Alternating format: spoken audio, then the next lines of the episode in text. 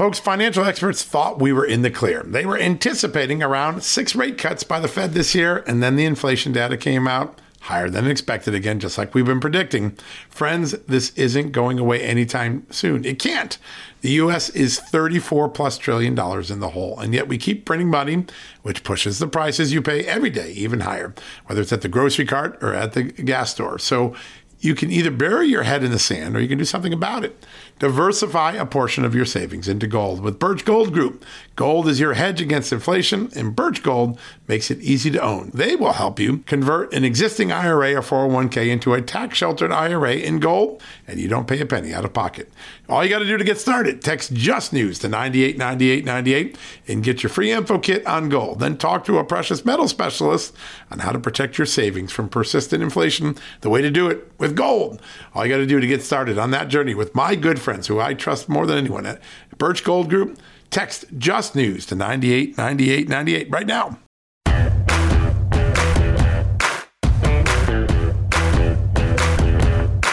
Hello, America, and happy Saturday. Oh, do we have a show for you? It's short, sweet, but it is compelling. Today, you are going to hear for the first time from an FBI whistleblower named George Hill. He was a senior intelligence analyst in the FBI. First, he served his country as a Marine, then in the Navy then at the NSA, and ultimately at the FBI as a senior supervisory intelligence analyst for the FBI in Boston. And while there, he witnessed an extraordinary set of episodes after the January 6th Capitol riot.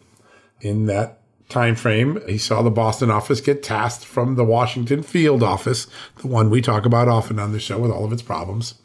And it clearly and unequivocally gave instructions to begin investigating people for which there was no evidence of a crime. For instance, 140 people who just simply got on a bus and went to Washington.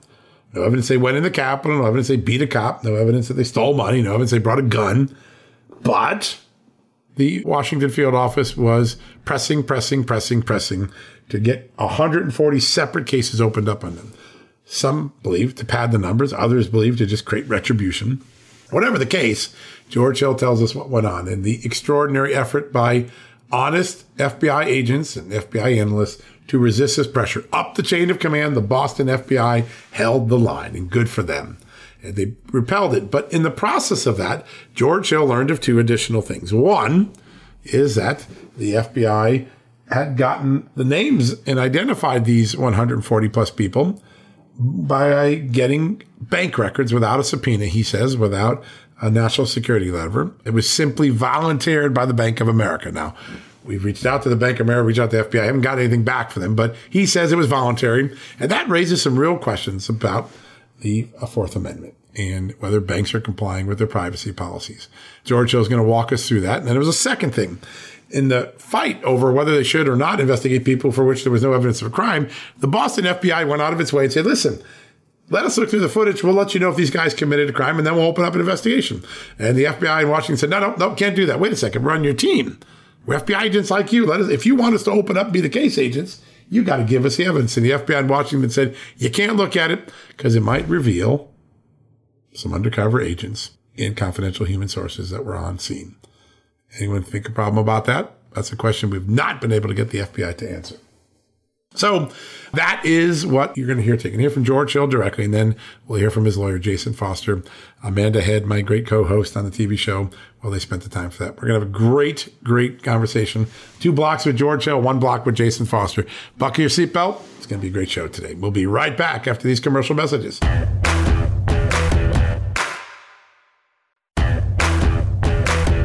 There was a brand new FBI whistleblower who went to the House Judiciary Committee this week and delivered some extraordinary new information about just what went on in the January 6th investigation, uh, the pressure by Washington on field office to gin up cases where there was no crime. Very important stuff. Uh, well, that whistleblower is here with us now, joining us. He is uh, joined us. Uh, he serves his country as a Marine, as a naval officer as an NSA, excellent, excellent NSA employee, and then went to the FBI to be a supervisory intelligence analyst where he witnessed this conduct in Boston, Massachusetts after the January 6th event. Joining us right now for the first time is supervisory intelligence, uh, retired supervisory intelligence analyst George Hill. George, great to have you on the show. Thank you. Glad to be here. We also have your great lawyer with you from the Empower Whistleblower Center, Jason Foster. He's a freaking guest on our show. Jason, good to have you on as well. Thanks for having me.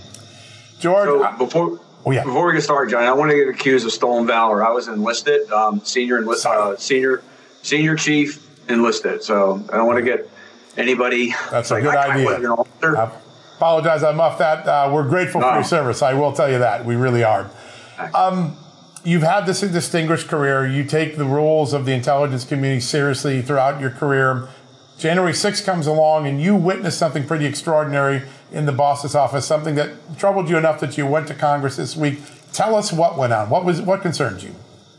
So I had raised the issue um, through the annual uh, employee survey, um, which the director assured us that he does read them all, and I didn't get any reply. And, um, and then, of course, January 6th happened.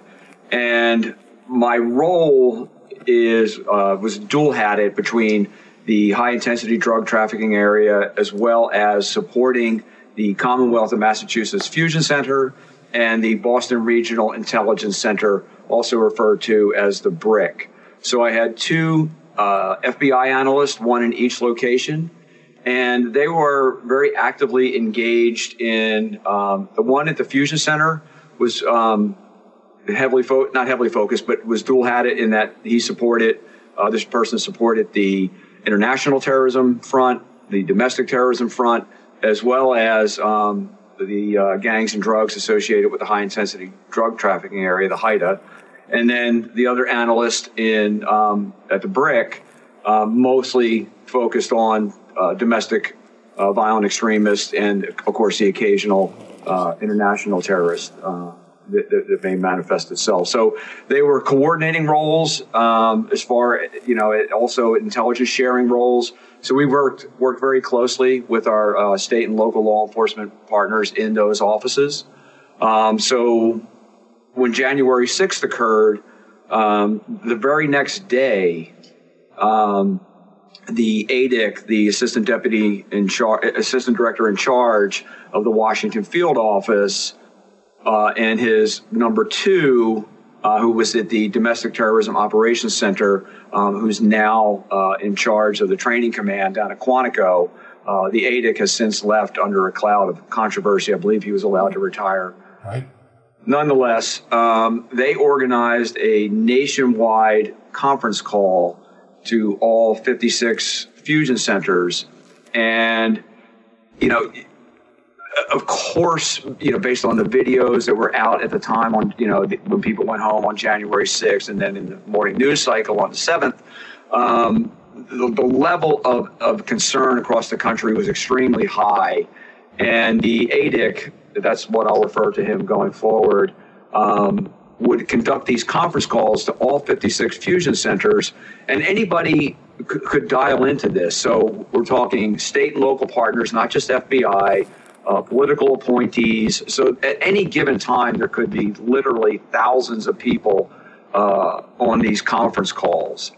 And he would kick these conference calls off, and, and I would describe his, his posture uh, at times as almost hysterical, which, coming from a military background, um, is not the kind of uh, not the kind of tone that one would want to set in order to engender trust and confidence. Um, and then he would go into, uh, I guess, kind of a scene setter, kind of like a warm up act, you know, for a, a lead band coming on the stage. And he would explain, you know, what happened, how many people were injured, how many arrests were made, kind of going through some early stats, and then who the, the FBI was working with um, in terms of the social media companies and how they were trying to um, uh, inject as, as, much information uh, as possible. And then he would turn it over uh, to the other gentleman uh, who was a GS 15 at the time, section chief at uh, DTOS, uh, Domestic Terrorism Operations Center. Um, he's now a senior executive. Um, and he would get into more of the operational aspects, of the details of leads being set, which office was going to do what, um, and then really uh, well outside the bounds of FBI protocol, they used a Microsoft program called OneNote where anybody with access to the FBI uh, unclassified FOUO network called UNET um, could just add names and any kind of pertinent information they may have. So we were getting hysterical uh, phone calls and tips to our office, one of which comes to mind, uh, where uh, a woman, you know, I guess meaning well, um, but her neighbor's truck that had a, a 2A bumper sticker on it and a Trump bumper sticker on it uh, left his residence uh, before January 6th and returned back on January 7th or 8th. I don't remember the exact dates, but it was two years ago. Uh, and wanted us to open up case a case on it. And uh, to you know to the Boston office credit, we said no, we don't open up cases. There's no predication for someone moving a pickup truck. But that was kind of the atmosphere um, those early uh, first two weeks um, after January 6th. And I'm going to stop there for any you know questions and stuff. Yeah. Sure, George. Thank you so much for being here and speaking out about that. Um, you brought up the the two A sticker on the car, and um, I'm just I think our audience would like to know as far as you know the Bank of America records, the people who they were tracking, these what 140 people's records. Um, I know that there were some triggers, some flags as far as who got scooped up in this. Do you know what those are? So, I, I in, in, as I told the uh, committee in testimony, the I did not actually look at the list itself. I looked at the EC, the electronic communication that was used to upload the list into the FBI's official system, a system of official record called Sentinel.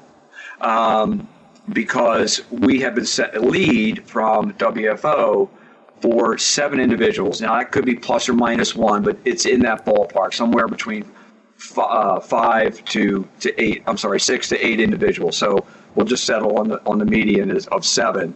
Um, and the lead was telling us to to open up at least a preliminary investigation, a PI, into those seven individuals based on the data mining that Bank of America did to generate that list. So they that Bank of America um, set a, a date range of five to seven January, and then anyone who used a BOA, a Bank of America product, whether that be a debit card or a credit card uh, inside or immediately surrounding the district, or who bought a plane ticket to go to the district prior to January 6th and left after January 6th. That was the original poll. And then they went and data mined it further, and anyone on that list who had purchased a firearm would move to the top of the list uh, for more closer scrutiny. Um, and to their credit, um, you know, I, I said it in front of committee. I'll say it here. I'll call balls and strikes, give credit where credit is due.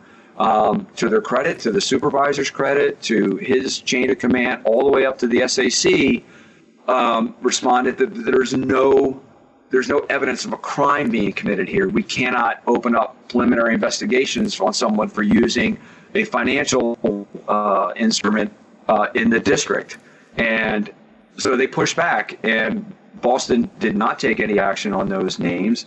What I cannot comment on, because I don't know, is if Washington field office took any actions on those names. Folks, don't go anywhere. When we come back, more with George Hill.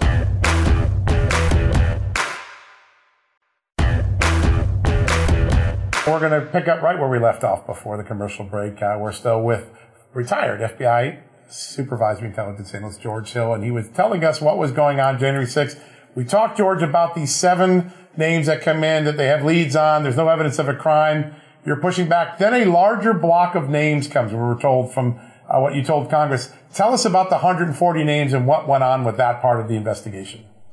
So, um, two organizers from Natick, Massachusetts, um, and I, I, believe Jason may have some more more deep granular information on that. Organized a couple of buses to get down to uh, the, to the Trump rally that was being conducted on January 6th. And they come up with this whimsical name, I think like Happy Fun Tour or something like that. And, you know, there was really, I think the name, name kind of says it all, that there was no nefarious intent uh, of an insurrection. Um, they just wanted to organize some people who wanted to go down and exercise their First Amendment rights to participate in a political rally. And two of the individuals, two, the two organizers, were actually um, identified via uh, I believe, still footage, not video footage. And one of them eventually pleaded, the, the woman whose name escapes me right now, and the, the gentleman, I believe, is still in the throes of the legal process. But WFO said, hey, we want you to open up PIs, preliminary investigations on these remaining, or these 140 people that took the buses and down to DC. And again, um, the, the, supervisory agent in charge, um, the supervisory special agent in charge, not in charge, but the SSA, said that no, we're not, we're not opening up cases for people that were going down to a political rally. And WFO said, well, you know, we'll call your boss. To which he responded, well, by all means, go ahead. So then another GS15 called our, his GS15 and said, hey, you need to open up cases on these people, these PIs, uh, to which that individual said, no, we're not, we're not doing it. Um, getting on a bus to participate in a political rally um, is not predication for uh, a crime or, you know, a preliminary investigation. Um, he pretty much got the same response. Well, well, we'll have my boss call your boss. And he said, well, go right ahead.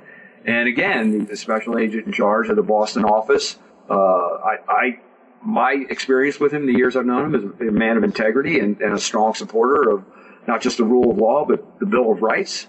Um, said, no, we're not, we're not opening up cases on, uh, on 140 people just for taking a bus ride. And it, as far as Boston knows, it ended there. What WFO did with it, I have no idea.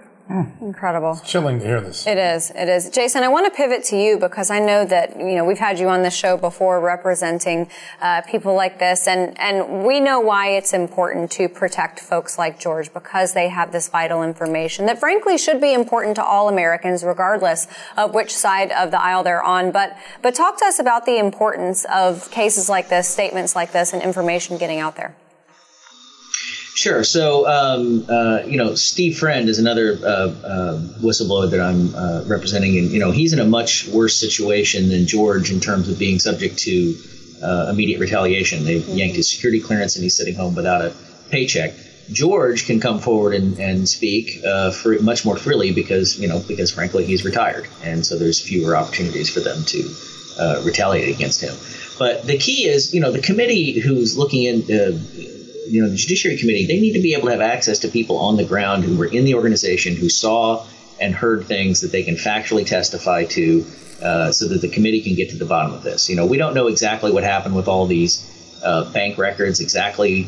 Uh, you know, George has one sliver of knowledge into it. He saw the EC. You know, he has some secondhand knowledge about you know pushback on refusing to open cases. But the bottom line is the you know the people's representatives in the House Judiciary Committee um, you know, it's their job to examine this and figure out whether uh, you know whether the there was proper legal predication for for Bank of America to turn over those records, for the, what the FBI did in trying to uh, get those records, and there's frankly just questions of waste and fraud, you know, waste uh, and abuse of taxpayer resources. Mm-hmm. Um, you know, the, after 9/11, everybody was upset that we didn't connect the dots, we didn't find the needle in the haystack uh, you know, and what's happened? We turned the, the FBI into a domestic, uh, you know, surveillance organization, and now we collect, you know, tens of thousands of haystacks. It's even harder to find the needles. And this is a perfect example of that, where you have tons of people. You just they want to push numbers and they want to get tons of cases open so that they can say they're addressing domestic violent extremism and they can say that there's a big problem with it. Um, but you know, it's just this is another example of the evidence that we're seeing that there, a lot of that is just uh, appears to be hype, and, and it was pred- you know predicated on just the thinnest. The fact that someone is in D.C. and goes to a rally, as George said, is just not reason to open up a criminal investigation. You got that right. George, we only got about two minutes left. I want to ask this. A lot of times when a PI comes in and there's not a clear predicate, the agents and the analysts will say, can we go through footage? Can we see if they did anything wrong? Did you guys, or did your team, or did the FBI agents in Boston ask for access to the footage? Did they get any response back for that? We did, and, and this is uh, nationwide across all the field offices. When you ask for footage, what they'll come back with is tell us the exact place and time where you think the subject of your investigation was. To which the standard reply is, well, we don't know because we can't see the footage. And it was, the, the, the comeback was, is that while there may be identities within that footage that we need to protect, Um, so one can in, make inferences uh, regarding that, um, who those identities were they were looking to protect, but it probably wasn't their grandparents or their aunts and uncles. Yeah. Well, let me just follow up real quickly. Did you ever hear from anyone how Bank America turned over these records? Was there a subpoena, national security letter? We got only about 45 seconds, but I think that uh, people no. listening are going to want to say, what, what, how did they get these records? Nobody asked for it. Um, it was totally voluntary. They sent it in of their own accord, um, which is perfectly legal. If you see a crime being committed, right. you know, there is kind of uh, the beginnings of a chain of evidence custody. If you see a crime being committed, to the best of my knowledge, use of a BOA product is not a crime. Wow. I mean, the lawful use, the owner using it is not a crime buying a train ticket is not uh, illegal in this country, or a bus ticket, or a plane ticket. Right. Right. Um, what an amazing story, gentlemen. Uh, lots of new questions. I'm sure the House Judiciary Committee is going to follow up, but this is an extraordinary story on civil liberties. We're so grateful, George, for your courage and coming forward, for your incredible service to your country all these decades. Uh, thanks for spending some time with us. Jason, as always, we benefit from your great work at the Empower Oversight Whistleblower Center so often. Thank you, guys. Thank you. All right, folks, we're going to spend a little bit more time with Jason Foster. I spent a little time following up after the George Hill thing. We're going to talk to him about the FBI in general, all the oversight work he did as a senator before he became a whistleblower representative. And uh, we're going to have a lot of conversation. Don't go anywhere. Jason Foster will be here right after the commercial break.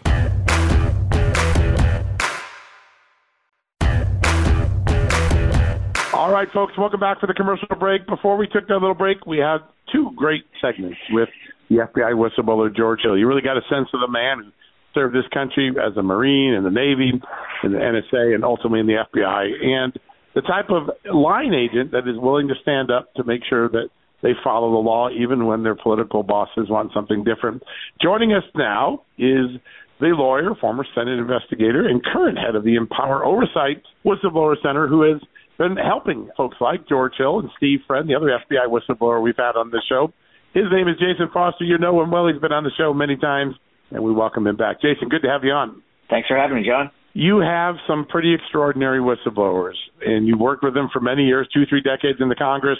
Now, in your capacity as the head of the Empower Oversight Whistleblower Center, George Hill, when you listen to him and you, you see what drives that man, he simply just wanted to do his job the right way.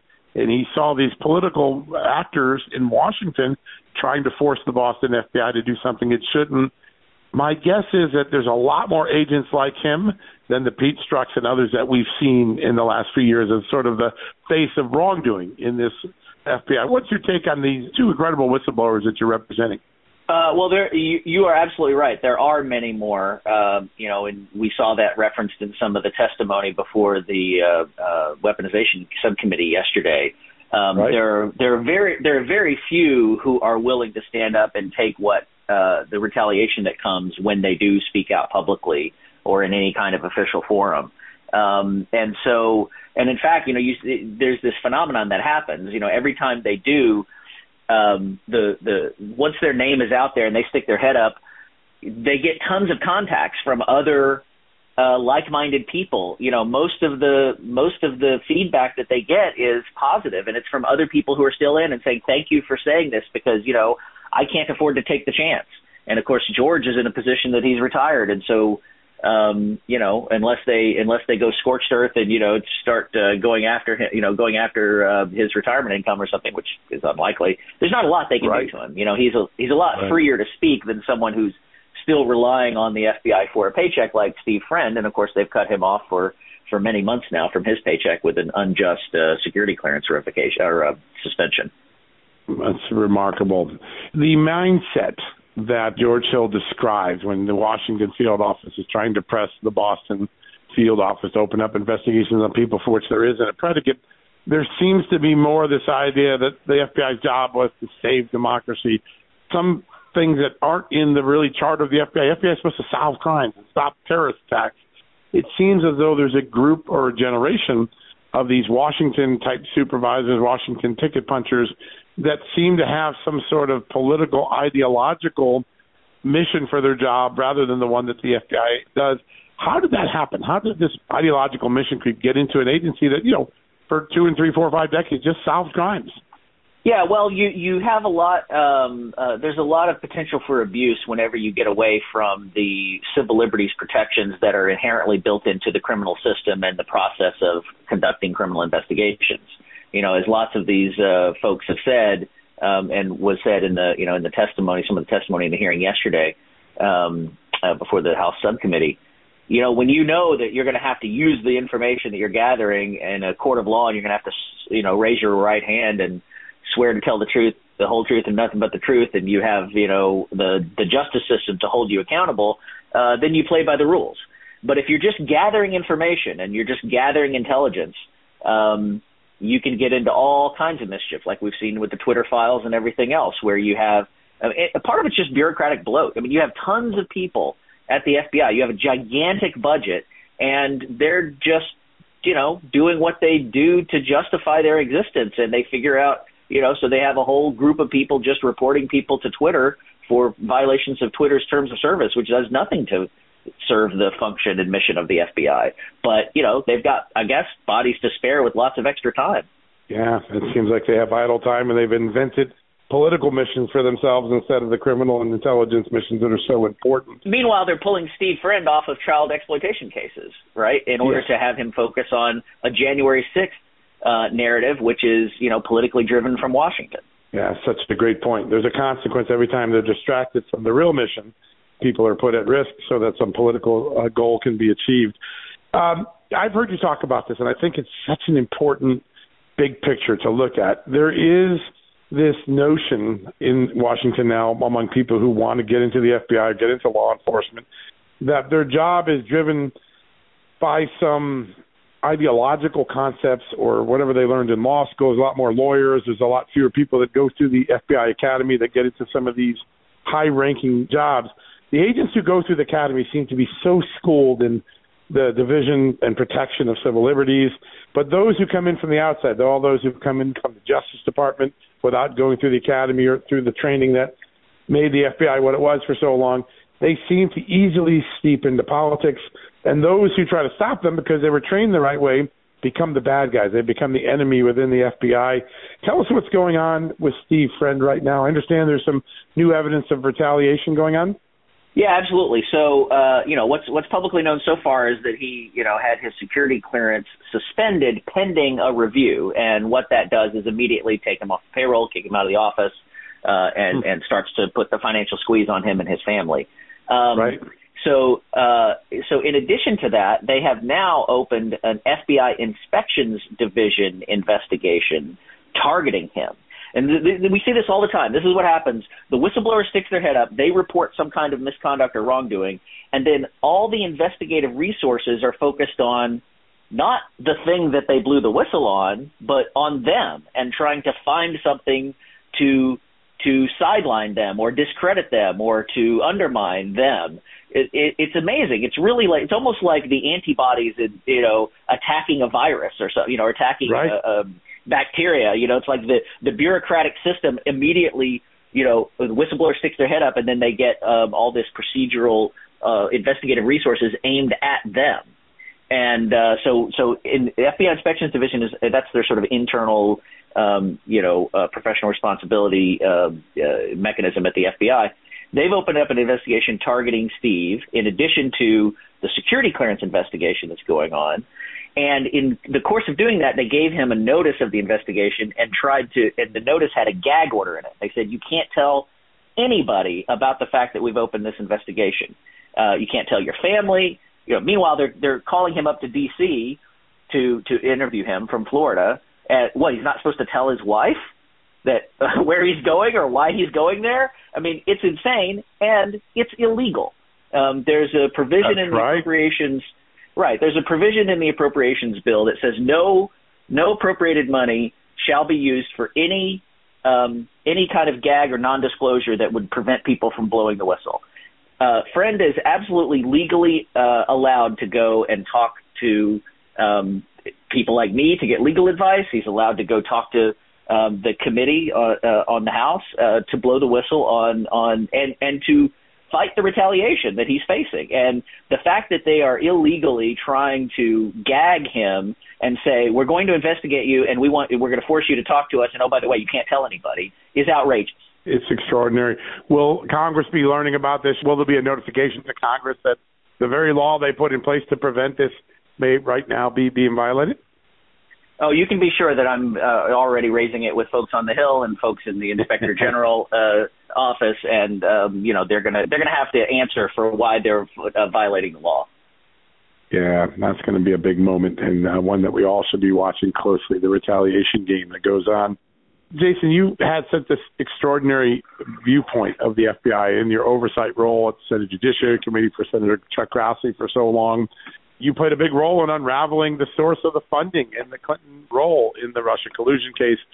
I look at four or five of these most recent wayward FBI investigations or intelligence products that have come out. One this week that the FBI recalled right away after it got media attention. One targeting Catholics who might go to Latin Mass because there was a belief that they might be extremists, and even a suggestion that FBI agents start embedding themselves secretly into Catholic organizations. Now, the FBI pulled that back, but when you look at the document, core information came from the Southern Poverty Law Center, a very liberal group out of Georgia.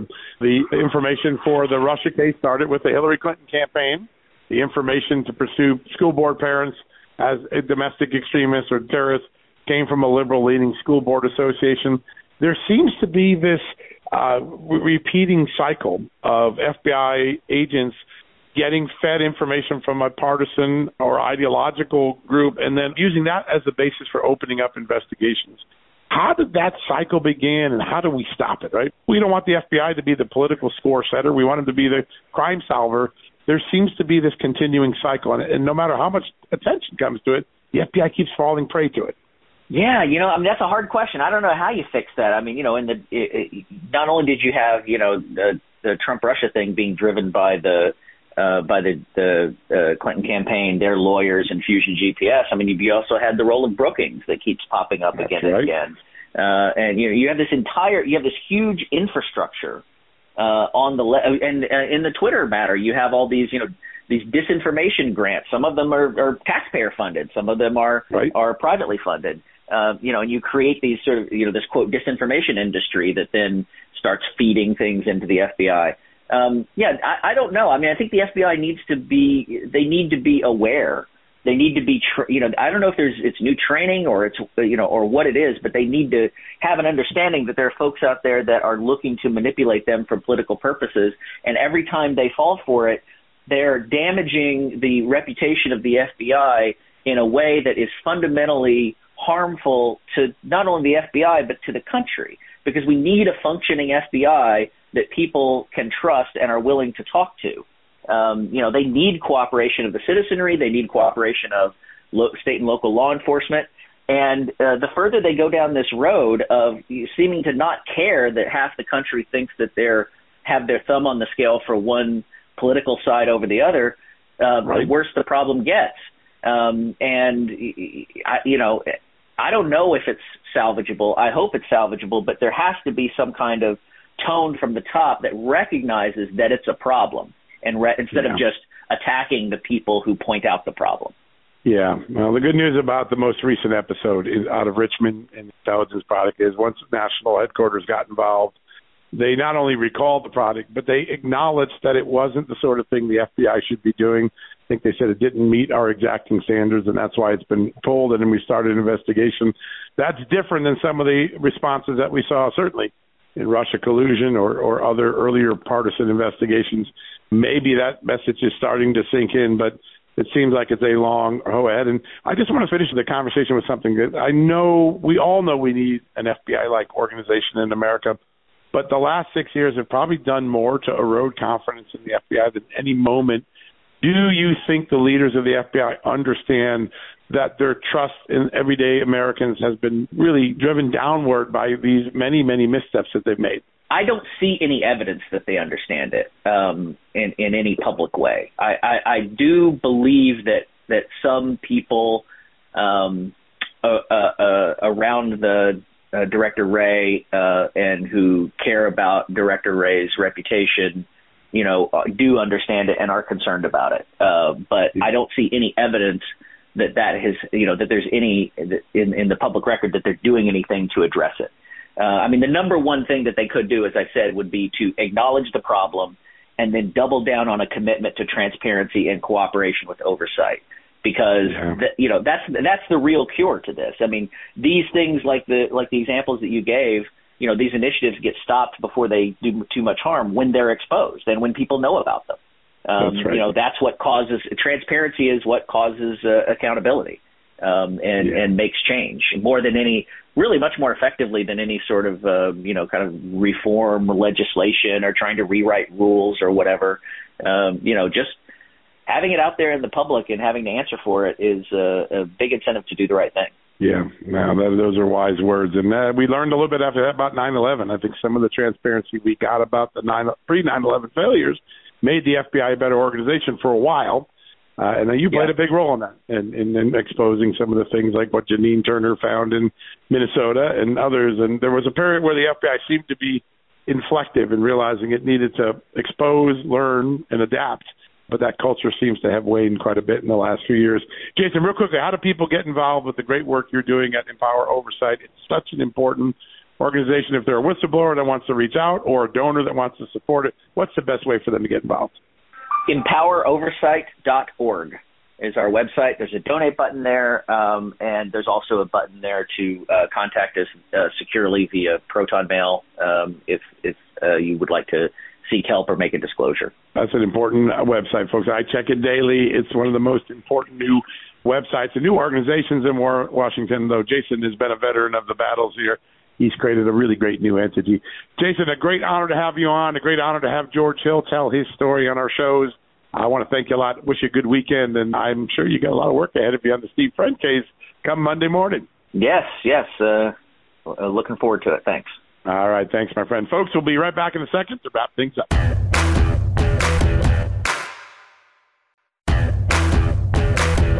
All right, folks, that wraps up the Saturday edition of John Solomon Reports. Check in tomorrow. We've got some big name guests coming on, including the former Defense Secretary, Chris Miller, Congressman Chris Stewart, one of the key members of the House Intelligence Committee. He's going to talk about China. So is Chris Miller. The former Attorney General, Matt Whitaker. He's got a lot to say. Congressman Austin Scott. He has some important things. He's also on the Intelligence Committee. And then Scotty Moore, a candidate for Congress who lost narrowly in Florida but he wasn't allowed to attend his debate. The TV station that held the debate between him and his Democratic challenger wouldn't allow Scotty Moore to attend because of his vaccine status, his COVID vaccine status. Well, months later, the state of Florida has fined that TV station for violating Florida law. Scotty Moore is going to tell us that story. That's going to be tomorrow's show. Be sure to come back. We'll have a great day for the Sunday brunch edition of John Solomon Reports. Until then, God bless you. Good night. Have a great weekend. Folks, financial experts thought we were in the clear. They were anticipating around six rate cuts by the Fed this year, and then the inflation data came out higher than expected again, just like we've been predicting. Friends, this isn't going away anytime soon. It can't. The US is 34 plus trillion dollars in the hole, and yet we keep printing money, which pushes the prices you pay every day even higher, whether it's at the grocery cart or at the gas store. So you can either bury your head in the sand or you can do something about it. Diversify a portion of your savings into gold with Birch Gold Group. Gold is your hedge against inflation, and Birch Gold makes it easy to own. They will help you convert an existing IRA or 401k into a tax sheltered IRA in gold, and you don't pay a penny out of pocket. All you got to do to get started, text Just News to 989898 and get your free info kit on gold. Then talk to a precious metal specialist on how to protect your savings from persistent inflation. The way to do it with gold. All you got to do to get started on that journey with my good friends who I trust more than anyone at Birch Gold Group. Text Just News to 989898 right now.